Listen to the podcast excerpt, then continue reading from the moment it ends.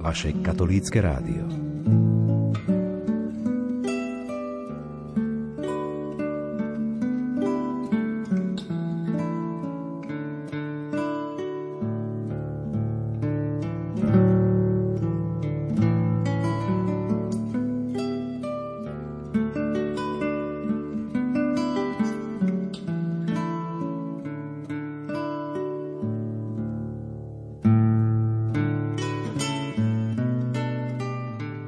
25. marec 1945 je významným dňom pre Banskú Bystricu. Po rokoch bojov i udalostiach Slovenského národného povstania bolo mesto pod Urpínom oslobodené.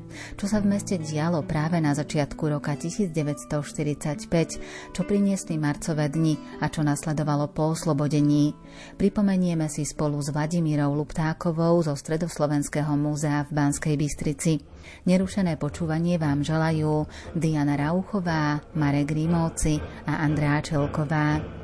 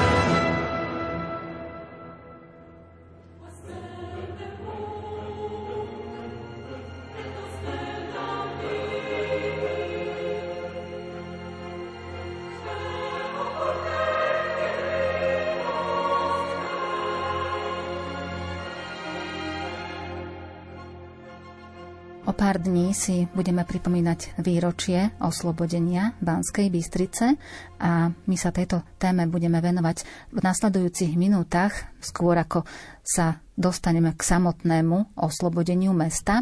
Pripomeňme si, aký bol život v meste počas zimných mesiacov toho roka 1945. Som veľmi rada, že sme sa mohli dneska stretnúť a že otvoríme tému oslobodenia Banskej Bystrice. Je to veľmi zaujímavá téma, ale začali by sme, tak ako pani redaktorka povedala, v januári, možno na začiatku nového roka, kedy už nemecká braná moc mala obsadené v meste všetky školy a verejné budovy. Mnoho nemeckých, ale aj maďarských vojakov bolo ubytovaných v súkromných bytoch. Bývalo sa Napríklad po celom námestí, čo sú dnes národné kultúrne pamiatky, ťažko si to predstaviť. Dneska sú to obchody, kaviarne a rôzne reštaurácie. Predtým to boli klasické obytné domy. Na uliciach a parkoch v meste Banská Bystrica stáli zaparkované nákladné autá, no a na každom kroku obyvatelia mohli stretnúť nemeckých a maďarských vojakov. Títo po meste rozťahali aj množstvo elektrických káblov. Oni tu boli kvôli tomu, aby mali dobré telefonické a telegrafické spojenie. No a na križovatkách a dôležitých dopravných miestach stálo množstvo orientačných tabuliek. Tieto označovali smer k ubikáciám alebo k veliteľstvám. Tam, kde bolo predtým bývalé veliteľstvo pozemného vojska, zriadili nemeckí vojaci Ortskommandatúru a Leichtkranken Lazaret. V budove obchodnej a priemyselnej komory na Skuteckého ulici, teda dnešnej Skuteckého ulici, sídlila nemecká zaisťovacia polícia. V tom čase, v roku 1945, mala alebo niesla táto ulica pomenovanie Hitlerova. Sídlila tu aj tajná polícia, chlapčenské gymnázium, to sa stalo nemocnicou pre nemeckých vojakov, no a Vo Vincentínke na Dolnej ulici bola zriadená nemocnica pre slovenských vojakov. Budove bývalej židovskej školy sídlil pohotovostný oddiel Hlinkovej gardy, to je dnešná Lazovná ulica. No a nábrežie Hlinkovej gardy, čo je dnes Štefánikové nábrežie, tak tu sa usídlil štátny policajný úrad. Vymenovala som tieto ulice z jedného jediného dôvodu predstaviť si mesto Banská Bystrica je treba pre rok 1945 v úplne iných hraniciach, ako ho poznáme dnes. Obyvateľstvo bývalo najmä tu na námestí dnešného Slovenského národného povstania v priláhlých uličkách Dolná, Horná. Oblasť Huštáku to boli väčšinou priemyselné miesta, kde sídlili rôzne remeselné dielne. Obývané bolo napríklad uhlisko. V 20. rokoch tam bola postavená kolónia pre robotníkov. No a to, čo dnes považujeme za súčasť Banskej Bystrice, Sásová, Rudlová, napríklad Kostiviarská, Radváň alebo Kráľová bývala, to vlastne všetko boli samostatné obce, čiže ich do Banskej Bystrice nerátame. Čiže to množstvo nemeckých a maďarských vojakov, ktorí boli usídlení tu na území mesta, bolo teda obrovské. Výdavky s tak obrovským množstvom vojakov a s ich ubytovaním a zásobovaním hradilo prechodne mesto Banská Bystrica, no a vládny poverenec ich následne refundoval prostredníctvom daňového úradu. Príslušníci hlinkových kart začali ale v novom roku kontrolovať v meste byty a iné miestnosti za účelom vystopovania podozrivých osôb bez osobných dokladov. No, rozpútali v meste teror proti účastníkom Slovenského národného povstania, proti vlastencom, rasovo prenasledovaným občanom, ale aj ich rodinným príslušníkom. Ten teror sa vzťahoval aj na deti, ženy a starých ľudí. Samozrejme, začali aj s opevňovaním mesta. Boli nútení, teda najmä muži na začiatku, nastúpiť na kopanie zákopov. Malo nastúpiť 600 občanov, nahlásilo sa ich 450, no a dozor nad nimi vykonávali nemeckí poddôstojníci. Začali sa tieto zákopy a opevnenia kopať 15. januára.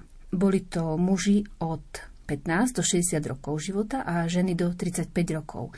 Chodili pešo alebo i vlakom k Badínu, no a napríklad bola aj povinnosť, aby z úradov štátnych, mestských dochádzalo vždy 20% ich zamestnancov. Táto povinnosť trvala do 21. januára a mzdu Nemci vyplatili v ten deň, kedy aj veliteľ upevňovacích prác presunul svojich vojakov smerom na Harmanec. Zaujímavé je, že zima v roku 1945 musela byť zrejme tuhá, pretože koncom januára museli obyvatelia Hornej ulice odpratávať sneh, ktorého bolo mnoho a hatil premávku ustupujúcim jednotkám. Každé neuposluchnutie takejto verejnej výzvy sa považovalo za sabotáž. Neskôr sa už odpratávala aj Mečinská ulica alebo Harmanická trať, no a očistené ulice museli byť posypávané vrstvou piesku. Začalo sa tiež opevňovať na Hrone, no a Ortskomando vyhlásilo, že ako sa bude správať obyvateľstvo, tak sa v budúcnosti zachová aj nemecká armáda. Vo februári toho istého roku sa začalo s opevňovacími prácami a budovaním strielní aj na chotári mesta pri Rudlovej, Kostiviarskej a Sásovej.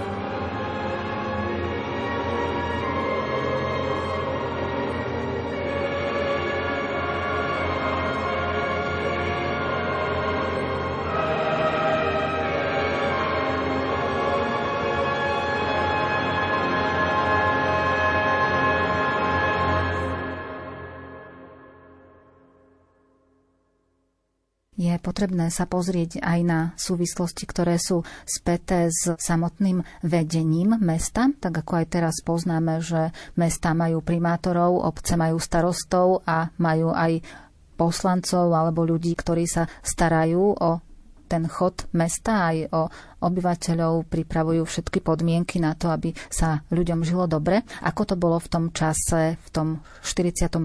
roku, začiatkom, v tých zimných mesiacoch s predstavenstvom mesta? Zostalo v Banskej Bystrici? Staralo sa o ľudí? Informácie k vašej otázke som čerpala z kroniky mesta, ktorá bola písaná samozrejme po niekoľko mesiacov, ale teda konštatuje, že mešťanosta, teda súčasný starosta, Ondrej Smith sa 1. februára z mesta vzdialil s oznámením, že tak činí na nejaký čas, kým sa pomery skonsolidujú. A urobil tak preto, aby nebol v očakávanom ďalšom živote mesta urobený nejaký prehmat, alebo nazvieme to aj nejaký puč, ktorý by niekoho mohol stáť život. No a požiadal členov Mestského výboru, aby niektorí z nich dočasne prevzali jeho funkciu. Určeným bol administratívny riaditeľ Jozef Franz. Tento však funkciu neprijal a pokúsil sa intervenovať za stolárskeho majstra, za Ondreja Strieša, ktorý bol v minulosti podstarostom a členom zastupiteľského výboru mesta. Prijal, pán Strieš prijal, ale za určitých podmienok. Chcel, aby bolo aj v zápisnici alebo kdekoľvek písomne zachytené, aby mu nebolo v budúcnosti vytýkané jeho spojenie s Hlinkovou slovenskou ľudovou stranou a Hlinkovou gardou. A keď to veľmi presne ocitujem, že sa natískal. No a po tomto verejnom prísľube ho doktor Jan Ďurčanský menoval do funkcie mešťanostu. Ondrej Strieš spolupracoval s orgánmi. 4. februára sa snažil zabezpečiť súpis mužov vo veku od 16. do 50. roku života, súpis saní, lyžiarských súprav, no ale nedosiahol žiadny väčší úspech. Sústredil ten deň napokon všetkých zamestnancov mesta do Veľkej siene a oznámil, aby mesto a jeho služby opustili bezodkladne tí, ktorí nechcú plniť povinnosti. Nie dvere iného východiska ako nemeckú branu moc rešpektovať, no a kronika ešte uvádza, že sám Strieš vysvetľoval svojim zamestnancom, že vlastne nemá informácie a nevie, prečo takéto súpisy musí vykonávať. Zaujímavá situácia nastáva v prvej polovici februára, kedy sa postupne z Banskej Bystrice vytrácajú vládni predstavitelia. V dňoch 8. až 10. februára sa do Prievidze odsťahoval vládny poverenec doktor Ján Ďurčanský. Odišiel tiež vedúci župného úradu doktor Lukáčič a zaujímavé je, že obidvaja odišli bez vyrozumenia tunajších úradov. No, rovnako sa zachoval aj okresný náčelník doktor Cipko, časť žandárstva štátnej policie, ktorá sem bola evakuovaná z Prešova, no a z mesta nakoniec odišla aj evakuačná ústredná komisia. Mesto sa obrátilo na prezidenta Tisa s listom, že ostalo samotné, že ostalo bez pomoci a možnosti ochrániť záujmy svojich občanov. Tento list do Bratislavy zaniesol riaditeľ Mestskej elektrárne, inžinier František Šándor 13. februára.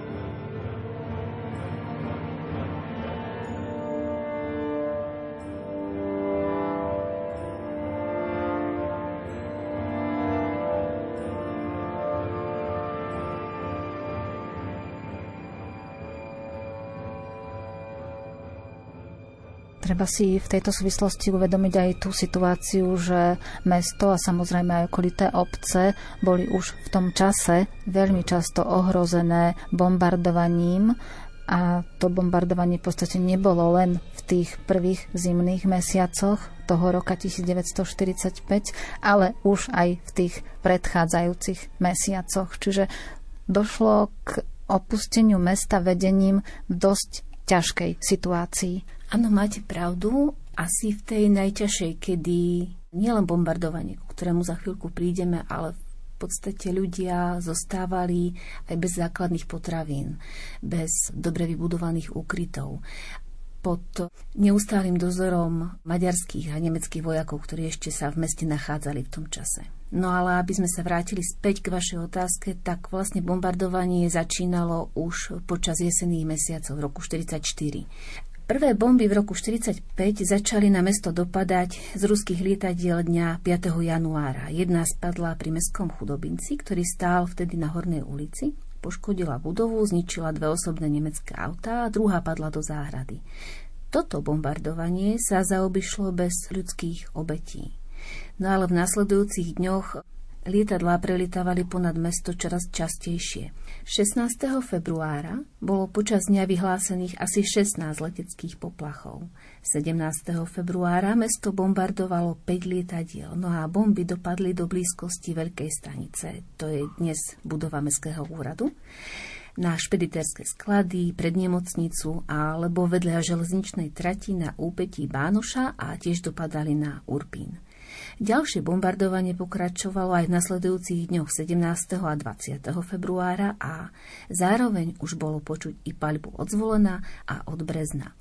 Samozrejme, takéto prelety nenechávali ľudí lahostajnými. Ľudia boli vyplašení a ustavične vyhľadávali úkryty. V krátkých časových intervaloch sa ozývali prenikavé tóny sirén. Vážnym bombardovaním bolo uhlisko dotknuté. Stalo sa tak 1. marca. Spadlo sem asi 15 bomb, pretože v blízkosti obytných domov boli rozostávané maďarské protiletecké delá. Naplno bol zasiahnutý dom Štefana Horváta, vtedajšieho lesníka, ktorému pri bombardovaní zabilo manželku. 6. marca boli zhodené bomby na Hornú ulicu, pred budovu pošty zničené boli všetky obchodné miestnosti a domy na celej Hornej ulici až po okraj Horného námestia neboli súce na bývanie. Zomreli tu vtedy štyria ľudia. A kronika uvádza, že bomby boli asi 50 kg ťažké, boli naplnené stlačeným vzduchom. No a zaujímavosťou vraj bolo, že črepy z nich vo vzdialenosti 10 metrov od dopadu dokázali zasiahnuť výšku 1 metra nad zemou. Keď sme spomenuli uhlisko a umiestnenie protileteckých diel, tak zároveň musíme spomenúť aj obyvateľov, ktorí intervenovali u mešťanostu preloženie týchto diel z blízkosti obytných domov. Boli nakoniec preložené na koniec školskej ulice, ale znova sme sa nevyhli tomu, aby sa dostali do blízkosti ľudí. Orckomando vtedy mestu písomne odkázalo a teraz tak môžeme parafrázovať, že obyvatelia iných miest sú vďační, keď vojsko chráni mesto proti leteckým delostrelectvom a tu na miesto vďaky vraj chodia deputácie a žiada sa odstránenie diel. Do okolitých obcí mohli ľudia z Banskej Bystrice alebo do Banskej Bystrice, ktorí prichádzali aj za prácou, prechádzať výlučne s povolením Mestského notárskeho úradu. Toto povolenie vydávala aj orckomandatúra. Povolený bol iba pohyb po hlavných cestách, ak sa náhodou niekto od hlavnej cesty odklonil, mohlo mu hroziť aj zastrelenie. Na Ľubčianskej ceste a v Hámri boli postavené drevené rampy a tieto na noc vojaci zatvárali. Obyvatelia však nepodláhli a napriek tomu podporovali partizánov, najmä proviantom, liekmi, dodávaním životne dôležitých informácií a správ. No a v okolí mesta sa samozrejme pravidelne vyskytovali bojové zrážky a prepady, no a nemecké jednotky museli z mesta veľmi často vyrážať s ťažkou bojovou technikou vrátanie tankov proti partizánom k ochrane cestných železničných komunikácií a teraz konkrétne hovorím napríklad o Španej doline alebo o priechode, Senici, Selciach a podobne.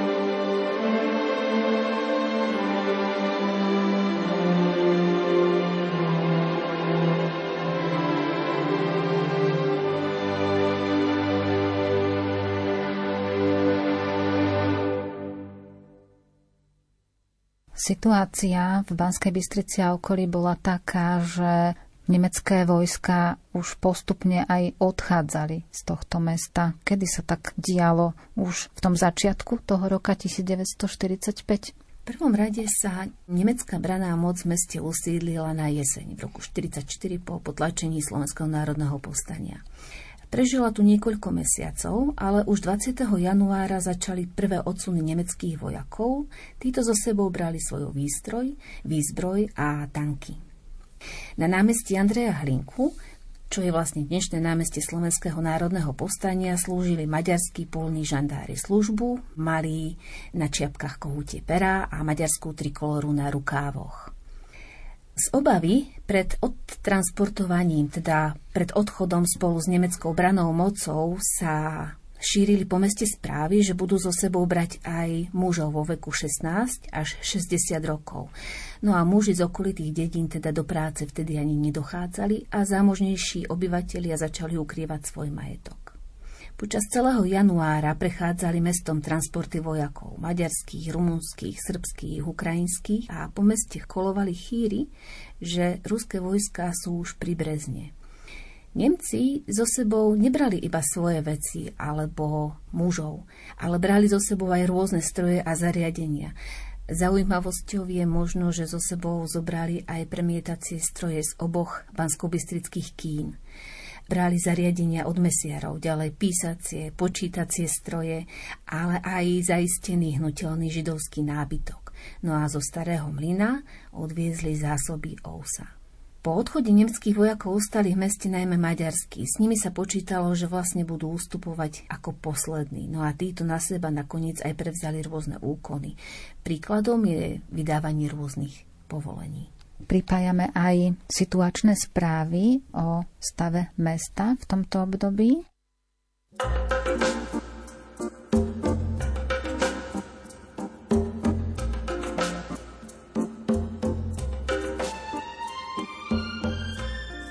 Všetko obyvateľstvo pohronskej župy v následku priblíženia sa fronty žije v tiesnenej nálade s očakávaním neistého zajtrajška. Obchodné domy vo zvolenia v Banskej Bystrici sú prázdne a zvlášť v Banskej Bystrici sú pozatvárané na stálo. Požívatiny, šatstvo a ostatné veci potrebné ku každodennému životu už nie sú k dostaniu. Podotýkam, že sú to bežné veci, ktorými obchody na celom považí až po Bratislavu sú priamo preplnené.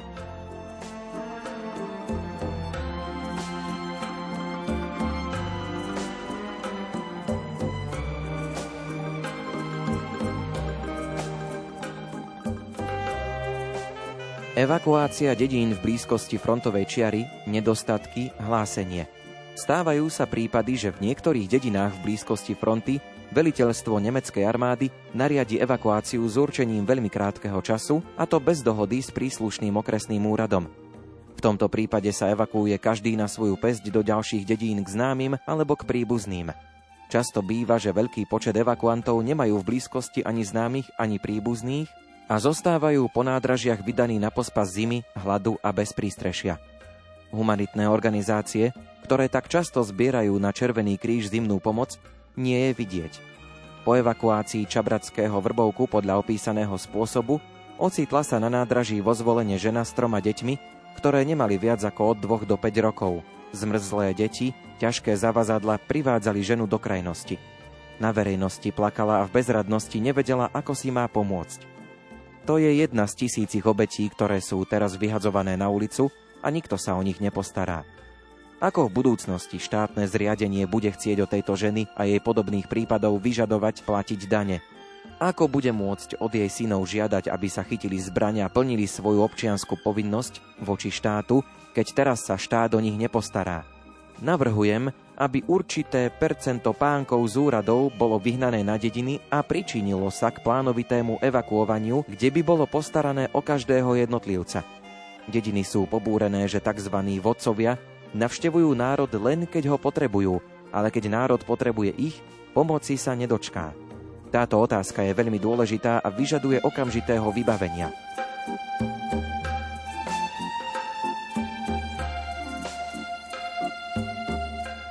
Mestá v bezprostrednej blízkosti fronty dostávajú raz opustenosti a vymretosti, zvlášť poschodia s povybíjanými oknami a miestami porozbíjanými stenami. Obchody sú pozatvárané, ľudia sa utiahli do pivnice a mŕtve ulice ožívajú iba občas jednotlivcami, ktorí vychádzajú z domu naozaj len za životne dôležitými potrebami. Dňa 27. februára 1945 v Banskej Bystrici v uliciach objavili sa plakáty oznamujúce obecenstvu, že v meste vznikol škvrnitý týfus. Na plakátoch boli uvedené prostriedky proti škvrnitému týfusu. Medzi inými bol uvedený ako prostriedok cesnak a cibuľa. V dôsledku toho v celom meste za žiadne peniaze nie je možné dostať cesnak ani cibuľu. Všeobecne na celom pohroní javí sa silný nedostatok zeleniny, ktorá je vysoko nad cenu, predávaná na černo a vyhľadávaná ako vzácnosť. Väčšia časť rodín v svojej domácnosti už dávno nemá žiadnu zeleninu. Je žiadúce, aby príslušné hospodárske miesta zásobili tento kraj zeleninou – Dostal som správu od vierohodného svetka potvrdenú očividnými osobami, že v Zolnej dňa 24. februára na čistenie zákopov boli zobrané deti už od 10 rokov hore. Tieto deti pod vedením nemeckých vojakov v úseku odstreľovanom sovietskými minometmi museli čistiť zákopy.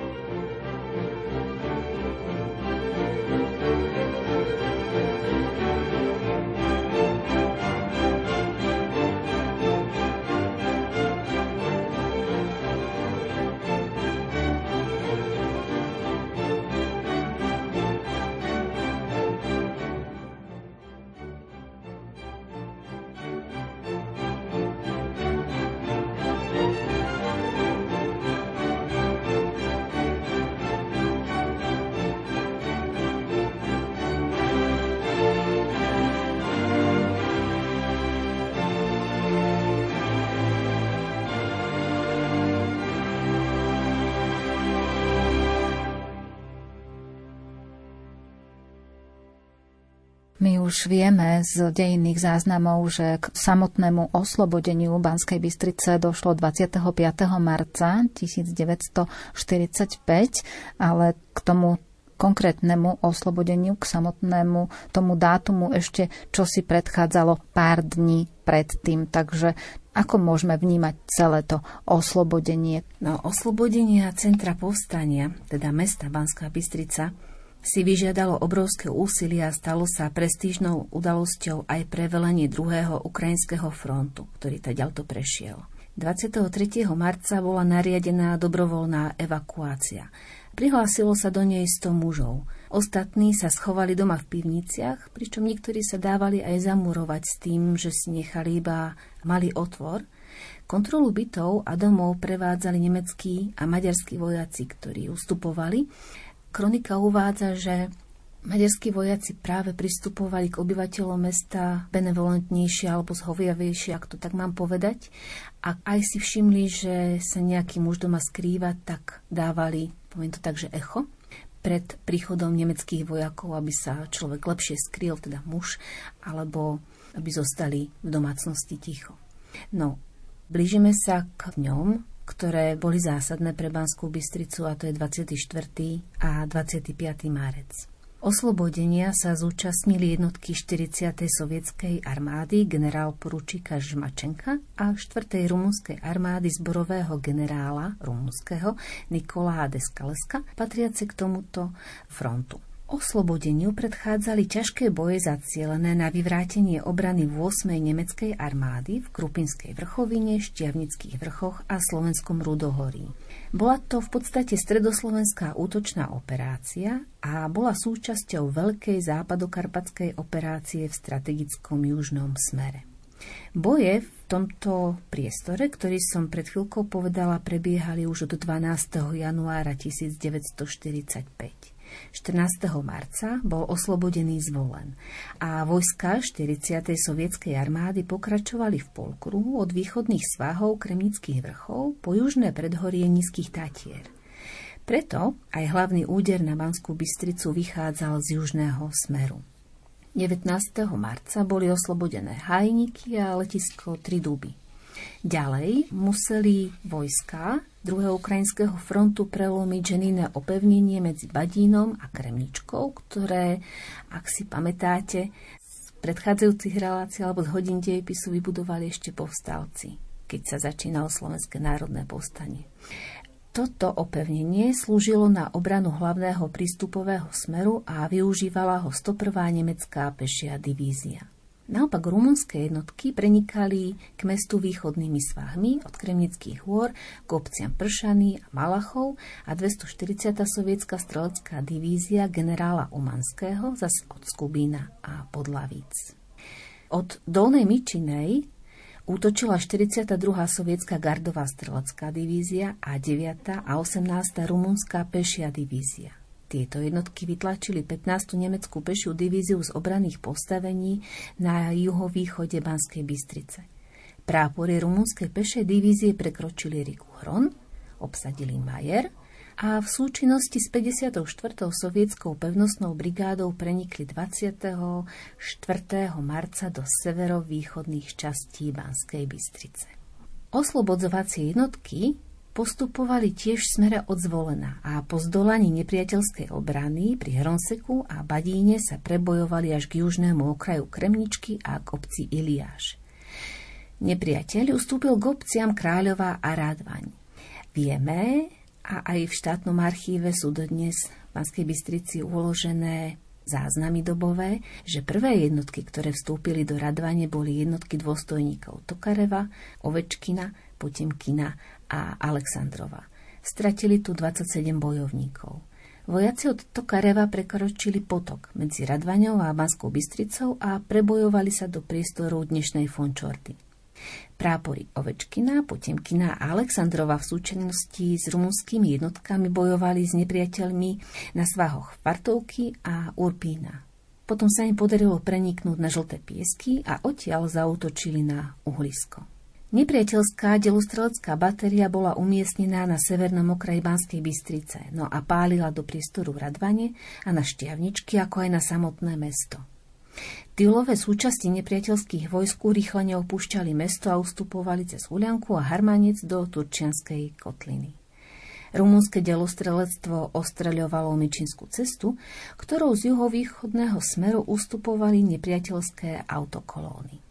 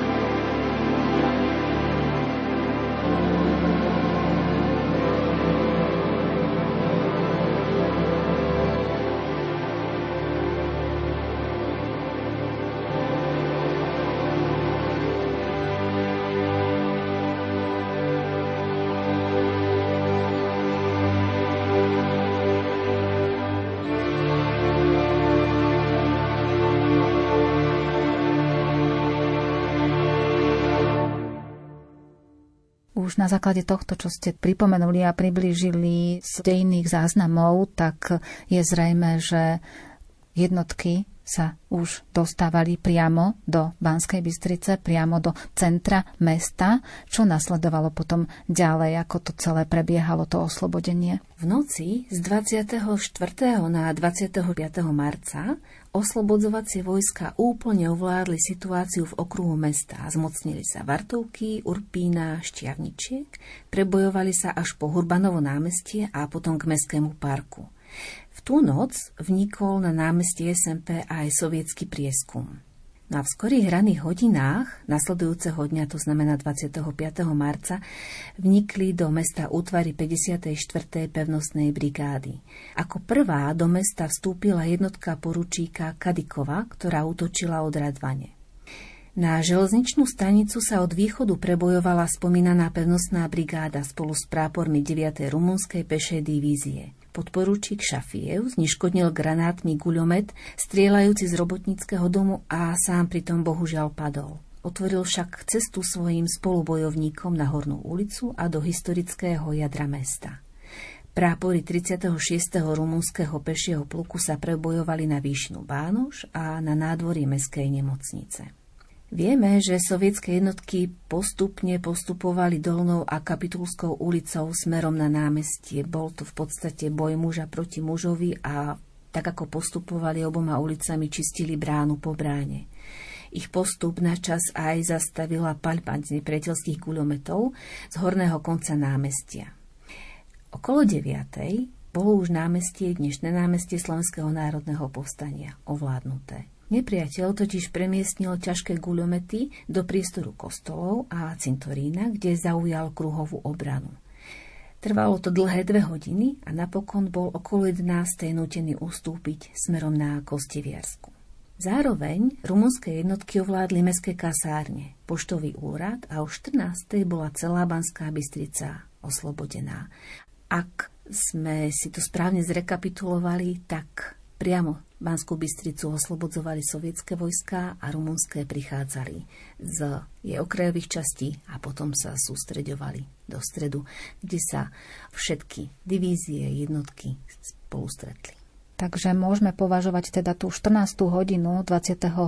marca 1945 ako významný okamih pre samotnú Banskú Bystricu, pretože v tomto čase bola oslobodená. Vojaci sovietské rumunsky ju už mali takmer celú pod kontrolou.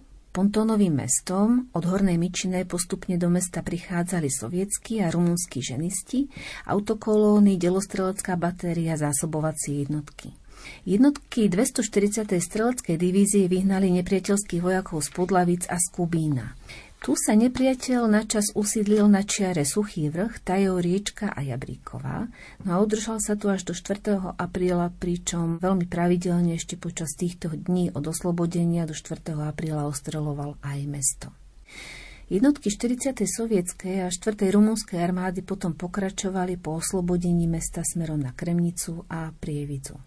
V pondelok 26. marca večer o 21. hodine vzdali v Moskve 12 salvami zo 124 diel hold vojakom 40. sovietskej a 4. rumunskej armády 2. ukrajinského frontu, ktorí sa zaslúžili o to, aby Banská Bystrica bola slobodná. Vo večerných hodinách boli za účasti vyšších sovietských dôstojníkov pochovaní padli sovietskí vojaci okolo dnešného vodotrisku. Stalo sa tak vlastne večer v deň oslobodenia. Mesto dalo zhotoviť drevené truhly a trojuholníkové náhrobníky s pecípou hviezdou. Na udržanie poriadku v meste bola zriadená mestská milícia, ktorá sa včlenila do zboru mestskej policajnej stráže. Príslušníci milície boli označení farebnými páskami, ktoré sa používali aj v službe civilnej protileteckej obrany. Boli ozbrojení puškami. No a možno záverom by som povedala, že počas druhej svetovej vojny v rokoch 1941 až 1945 na území Slovenska zahynulo v bojoch alebo zomrelo na následky zranení a bolo pochovaných 63 517 vojakov Červenej armády.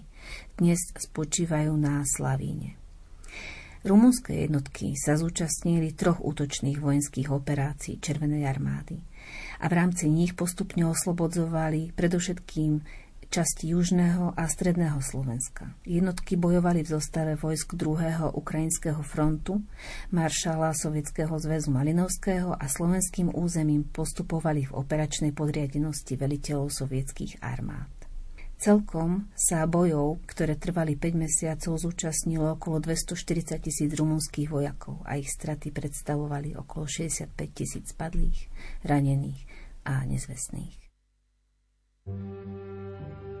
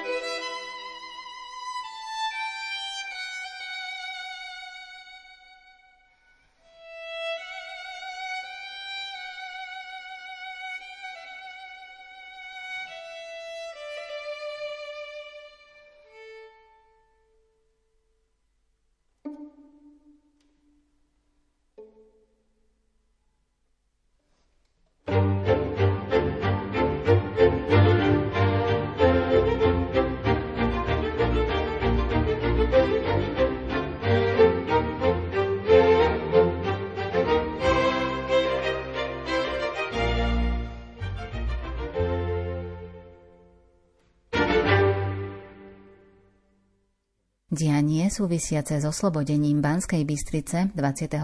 marca 1945 nám v predchádzajúcich minútach priblížila Vladimíra Luptáková zo Stredoslovenského múzea v Banskej Bystrici.